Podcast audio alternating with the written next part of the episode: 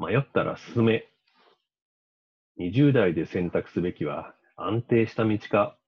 茨の道か。私には若い人に進めたいことが3つありますが、その1つ目は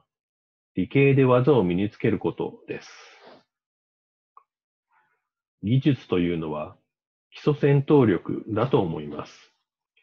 私の周りのコンサルタントも理系出身者が多く、技術が分かっている人はやはり強い。理系というのは物事を因数分解してロジカルに考える学問なので、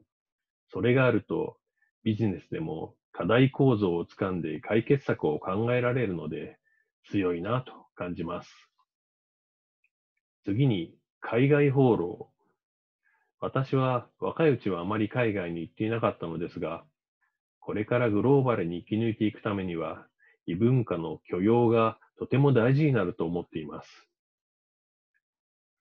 異文化を許容していく中で、自分自身のアイデンティティというか、自分が何者かということが理解できる。そのためには、いろいろなところへ行って、たくさんの人と触れ合うことです。パラドックスですけれど、そうしない限り、自分という人間を見つけられない気がします。最後の一つが起業。やっぱりビジネスは最高のエンターテインメントだし、最高の学びの場です。人に何かを提供してお金を稼ぐのは、短期的には騙しが効いても、中長期的には騙すことなんてできません。自分が作っているもの、やっているサービスが社会に受け入れられるかどうかは、壮絶な仮説検証なのです。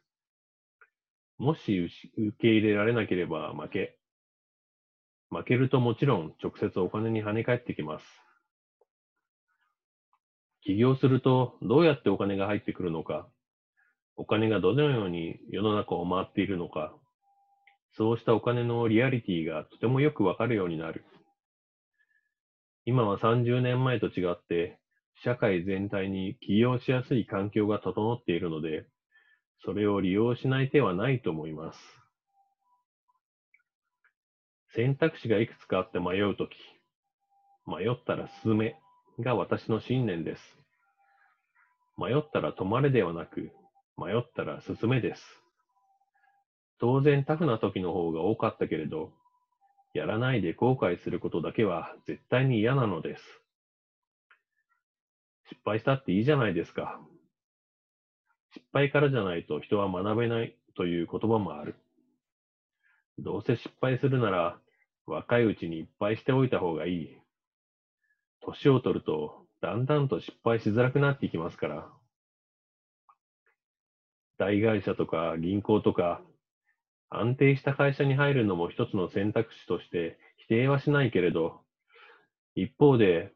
20代のうちは茨の道を歩んでいた方が後の30代、40代、50代になってから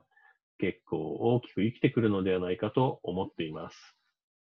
木村直則。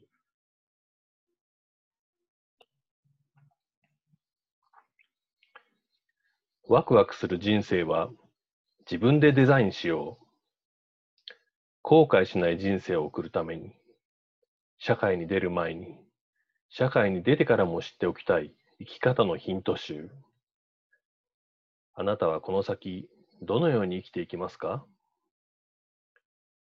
本書は、ダークサイドスキルの著者、木村直則さんと、花丸学習会の高浜正信さんによる、ますます不透明さを増す時代に、本気で働こうという若者たちを思いながら語り合った熱いメッセージです。セルフデザイン20 SD20 で検索をお願いします。